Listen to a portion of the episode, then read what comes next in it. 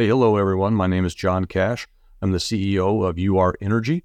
We are an in situ uranium miner uh, located in Wyoming. We have our Lost Creek project up and running, and our Shirley Basin project is our second project that's permit re- ready. And uh, it's an exciting time in the uranium space.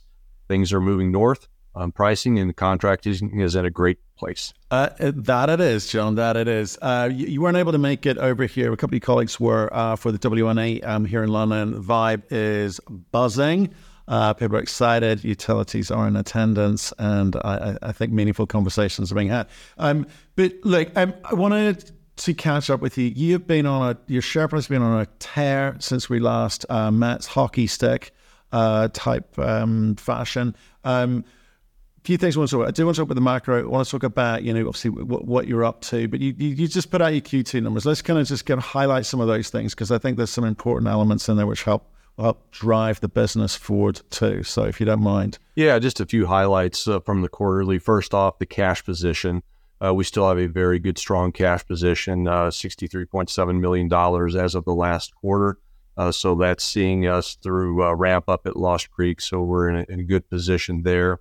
Uh, also, we've got a really good inventory uh, remaining, and it's 100% produced at Lost Creek, uh, about 224,000 pounds. So uh, today's spot price of $61, that's worth a lot of money, and that's immediately sell- saleable if and when we want to be able to do that. Um, so we're in a good cash position. Our contract book has continued to grow. Uh, we've got three really good, high priced long term contracts. Uh, all of them were signed well north of the spot price and the long term price when we signed them. They're all base price escalated. Uh, and in total, they're worth about 3.75 million pounds, plus or minus a little bit of flex. Uh, but all of those are with major uh, companies, nuclear companies uh, around the world. And so that's put us in a really good place where we're going to start seeing revenues from those this year. And they go for a total of six years. And we're looking to sign more contracts going forward.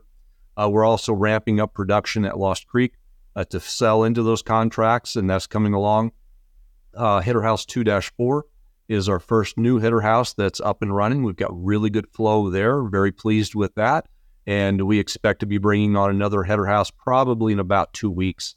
And uh, we'll try to bring on one new header house every month, month and a half thereafter until we take our flow rate up to 6,000 uh, gallons a minute. And uh, we'll produce enough to sell into those contracts.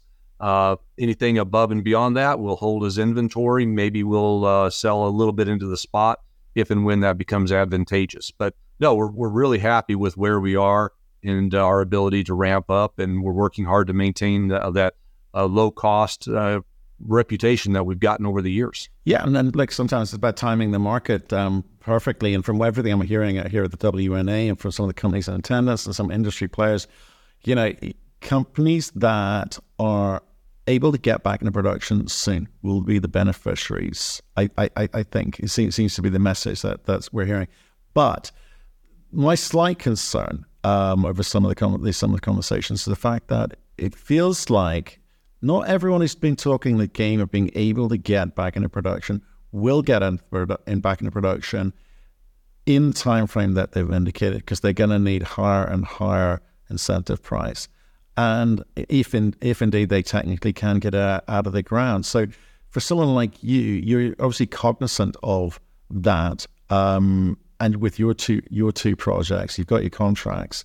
So how, can you take advantage of this? Do you do you feel that given the conversations you've had to date with contracts you've signed and conversations you're having about future contracts, the market understands that perhaps the powers won't necessarily all be there when they're needed? Yeah, I think the market may be only just starting to come to that realization, uh, especially after Cameco's announcement over the weekend about some of their struggles at their mines bringing those online.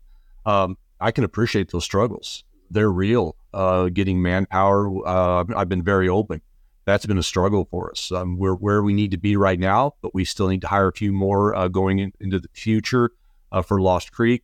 Uh, equipment availability, building out, inflationary pressures those things are all very real. I can tell you from firsthand experience in ramping up Lost Creek. And I don't think we're unique. Uh, that's going to be true uh, in North America and around the world. So, yeah, there are a lot of companies that uh, they're going to struggle to get into production. Uh, we're in an enviable position at Lost Creek in that we already had all of our electrical equipment, supplies we needed. Well, we were looking a long ways into the future. Uh, but I've also been very uh, open with the public that when we make the decision to ramp up Shirley Basin, because that's a new facility, we're going to be exposed to more of those challenges at Shirley Basin than we are at Lost Creek. You know, we could build out Shirley Basin in six months and start up production if we had all the supplies and people on the ground ready to go. But that's not the case. So now we're saying 24 months to be able to build that out and ramp it up. Uh, that's a big difference between six and 24 months. But that's the reality that we and other uranium miners uh, globally are going to face right now. And we're in a friendly jurisdiction. We're probably in one of the easiest jurisdictions globally, uh, but we still face those challenges. And I, I think the market is just now beginning to realize that and uh, start to discount some of those pounds. Yeah, and um, I guess most investors will be looking and go, well, well, that scarcity usually drives price, which may drive incentive. So maybe it kind of, you know, circular fashion may, may, allow the sector to get to where it needs to be because we want everyone to be successful, obviously. But as you say, mining is tough, and some people have the skill sets and, and, and access to not not just moving parts, but the people um, to to do that. For for a company like yourself, you're you know very close to that kind of you know the, the that revenue that you're forecasting. Um, you said to me in the past, you're not going to get carried away. You want to focus on what you've got and not get carried away with M and A. But M and A is inevitable here. We've seen lots of zombie projects spring up. I, by that I mean projects which didn't work the last two or three cycles, and miraculously they're expected to work this time around. Does does does that surprise you? Do you think you will, we will see more M&A, whether or not you're going to participate in yourself? Yeah, I think that's inevitable. Uh, given where the market's going, uh, you're going to see more uh, cash flowing into the space from uh, hedge funds and other investors.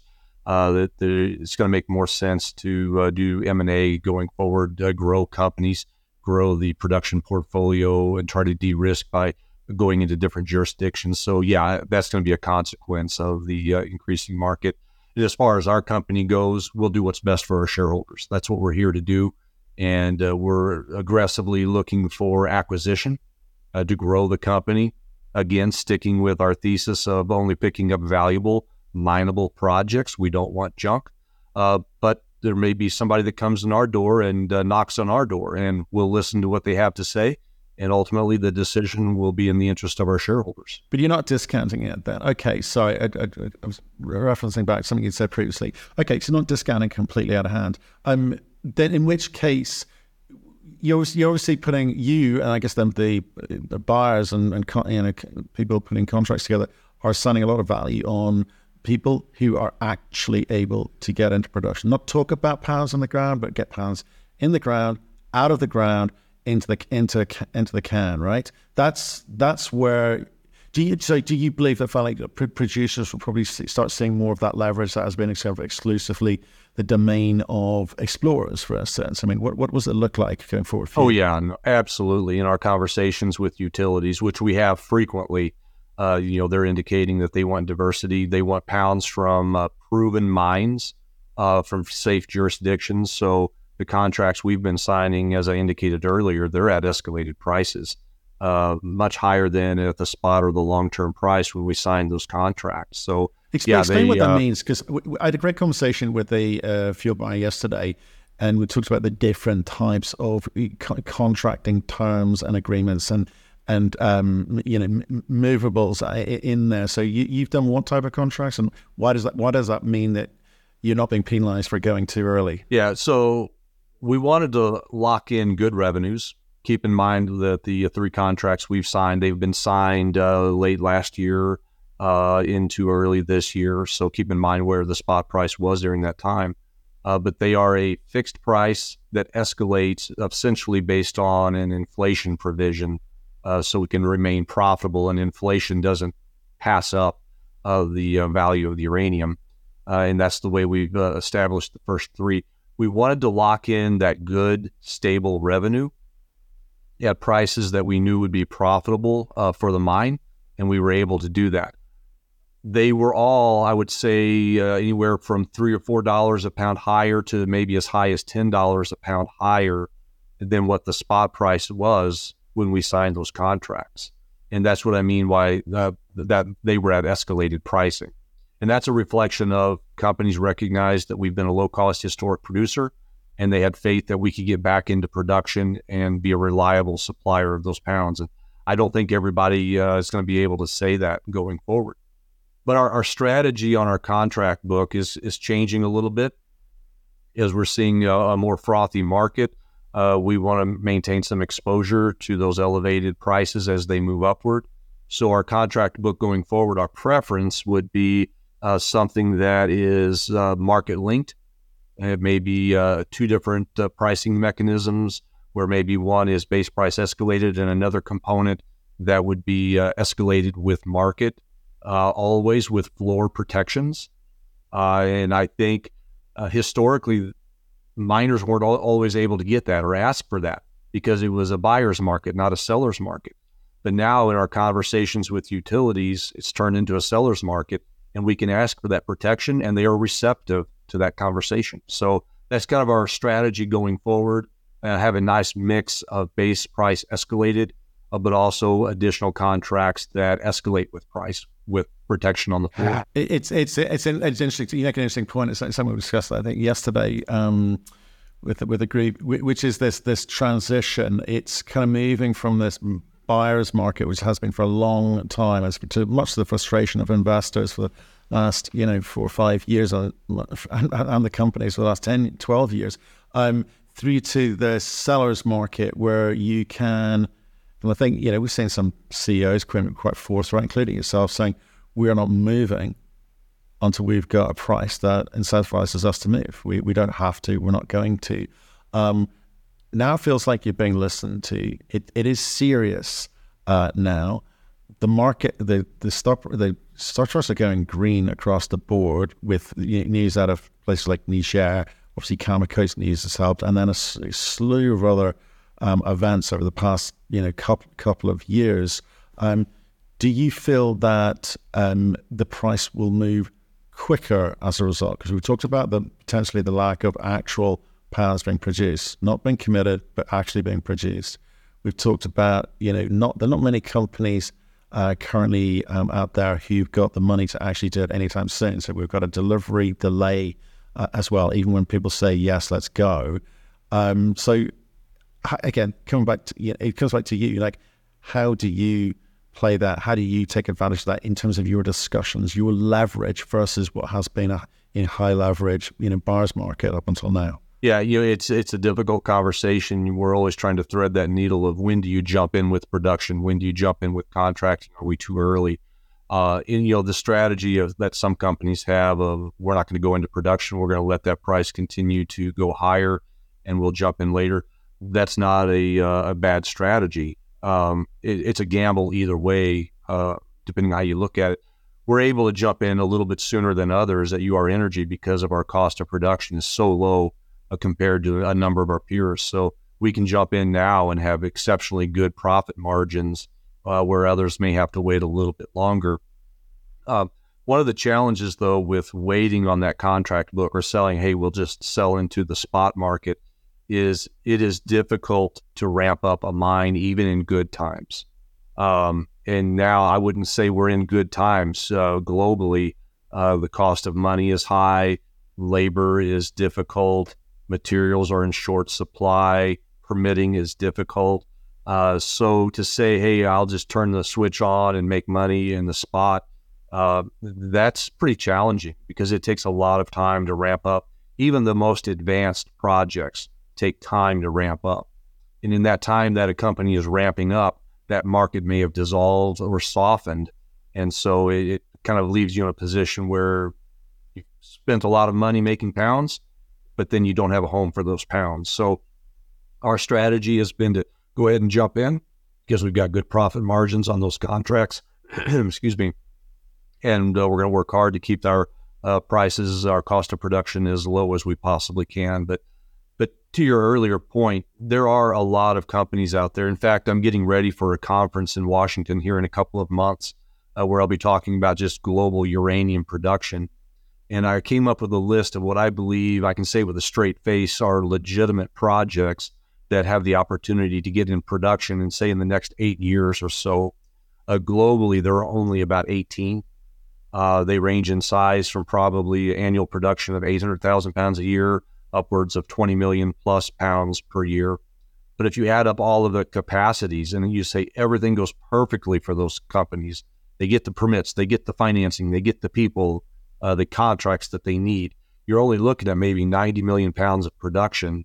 Uh, I think the reality is uh, over the next eight or 10 years, the production uh, portfolio is only going to grow by maybe 40 million pounds because a lot of those projects are brownfield projects. The cherry's been picked. Uh, the best resources have been mined. Their costs are going to be higher, not lower than they were in the past. So uh, it, it's a tough time. Um, a lot more needs to be put into exploration to grow the uh, portfolio globally uh, for the industry. So that that's really the the tough position we're in right now. But I think that's going to drive prices higher. It has to. I don't think there's any other alternative. Prices are going to have to go higher to be able to incentivize that exploration and that development for the higher cost projects going forward. Hey, that's slightly terrifying message you're signaling to the market there. Because if you've done the analysis and you talk about 18 companies, and if everything goes perfectly, they over the next eight eight years may be able to deliver 19 million. But the reality is, it's mining is tough. Things go wrong. Licenses don't get allocated. Technical issues, people, money, markets, you name it. Things go wrong it's a much much lower number. And are you talking about new pounds on top of what the, the existing pounds? Right, um, new pounds, and that's an annual right. number that I'm giving, uh, roughly 90 million right. pounds, new pounds going forward uh, from 18 projects globally. Right, um, and the clip presumably ramped up in, in some way, shape, or form because they're not right. all current producers. Okay, so that's that's a scary number given the demand numbers that we've been seeing. And I was looking at the nuclear fuel um, report. The demand numbers are insane. So it, it, it, kind of feels like there's, um, well, from next year, we're saying there will be um, inventory gaps with, with um, some of the um, uh, utilities. We're saying within the next three years, there will be a deficit. Um, and there's not too much um, mobile inventory to mop up anymore. we obviously we, we, we talked about the kind of enriched uh, supply at the moment is is well, there's, desolate scenes out there at the moment. It, it, seems that's that's a terrifying picture. What happens? Clearly, it's going to drive price up for sure. I wonder what it's going to do to geopolitics. We've seen we mentioned uh, Niger recently. Does that open things up for Chinese who've been mopping up um, uranium in Africa for a long time? Um, what's it going to do? You know, Russia. You know, can can Europe get back in there? What's it do for the US? Going to you, you're one you'll be one of the biggest producers in the US. They're to have to get it from somewhere. So, eh, what, what's what's going to happen out there geopolitically? Yeah, you know, I think it's already had a major impact on geopolitics. Take a look at Russia, Ukraine. Uh, Russia is the big refiner of, of uranium, and so the Western world has been very reluctant to sanction Russia on nuclear fuel. Uh, they've sanctioned Russia on virtually everything else but they won't touch and can't touch nuclear fuel. It's that's been a really difficult conversation. Uh, maybe we eventually get there. U.S. Congress is looking at a sanction. Um, they may take that back up this fall.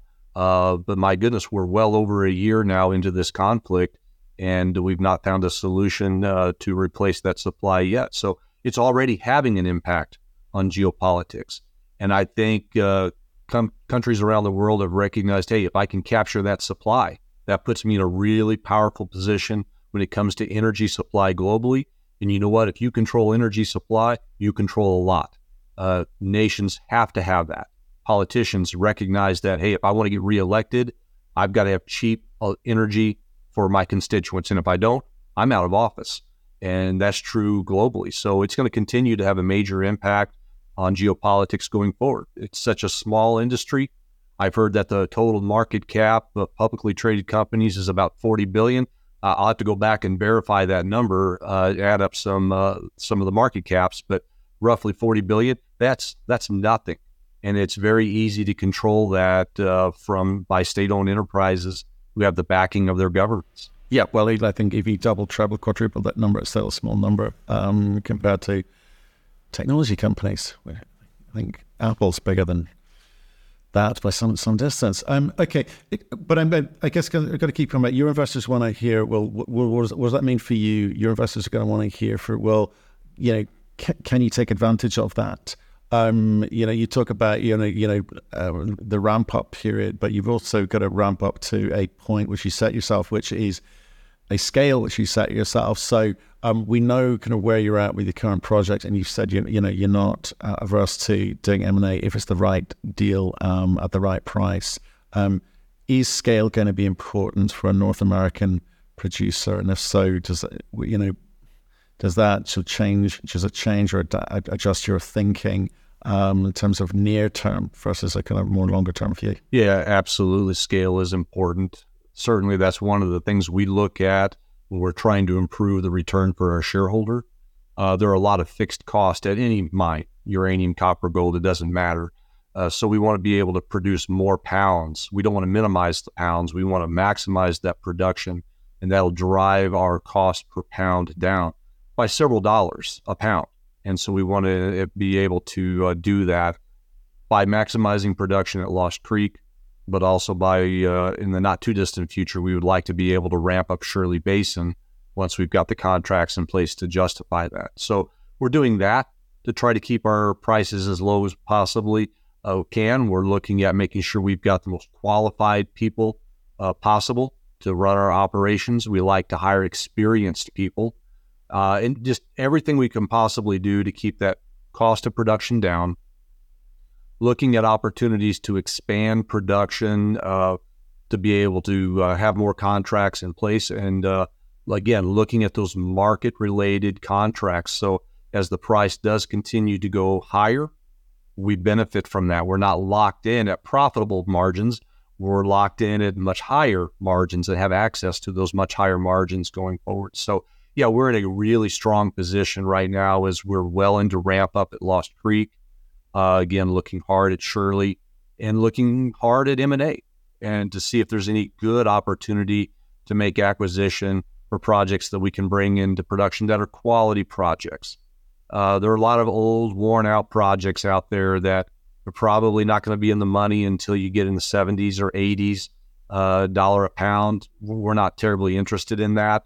We're interested in things that the break even is more in the 40s, maybe the low 50s uh, to make acquisition. But that's kind of our strategy moving forward: is maximize production, get good contracts in place, um, grow that uh, production any way we possibly can. Right, and with that with that cash or cash equivalents, because we've got kind of inventory um, there as as well. Do you feel under any pressure to kind of make that work harder? Because it's just sitting there doing nothing is, yeah, it's fine because you're not under any kind of pressure um, in terms of of money, not not, not capital capital constrained in any way, shape, or form. But you've also got to do a return on that capital um, at some point. So the, the the best way, as you see it, for your investors is to do what with that cash when. Yeah, we'll continue to use some of that for ramp up at Lost Creek. Uh, ultimately, we hope to be able to use some of that for ramp up at Shirley Basin. Uh, you know, for years, we got virtually no return on that capital as it sat in the bank. But now, with interest rates being what they are, and we're in a very secure bank, uh, we're actually beginning to see some return from that money, which is kind of nice. Uh, but uh, but yeah, we're gonna just be careful with that cash. We're not interested in going out and just burning through it.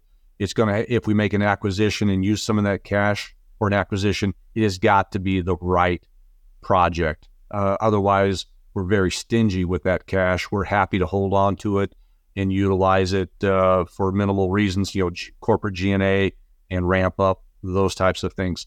We want to get ourselves in a position where we've got revenue uh, incoming. We don't want to dilute our shareholders. If you take a look at our dilution compared to pretty much any of our peers globally, our dilution has been dramatically less than anybody's. And that's because we've had reliable revenue from past contracts. And that's where we want to get back to selling into those contracts. We've got good income uh, coming in, and so we minimize dilution and ultimately uh, get into profits for our shareholders. Okay. Well, look, um, John. I mean, in terms of your your thoughts about you know some of the conversations coming out of the WNA in terms of how how you play this, I guess you guys to report back to you, you know, maybe maybe the beginning of next week or, or, or something. It'd be great if you can kind of come back on and go right. I I I think there's a kind of clear path forward for us producers in this market because this is what we're hearing from from utilities. That we we'd love to you to share that with us as soon as you've got a, a sense and a, and a take on that one. But uh, appreciate your time today. Thank you very much. Yeah, thank you, Matt. It's been good to be on with you.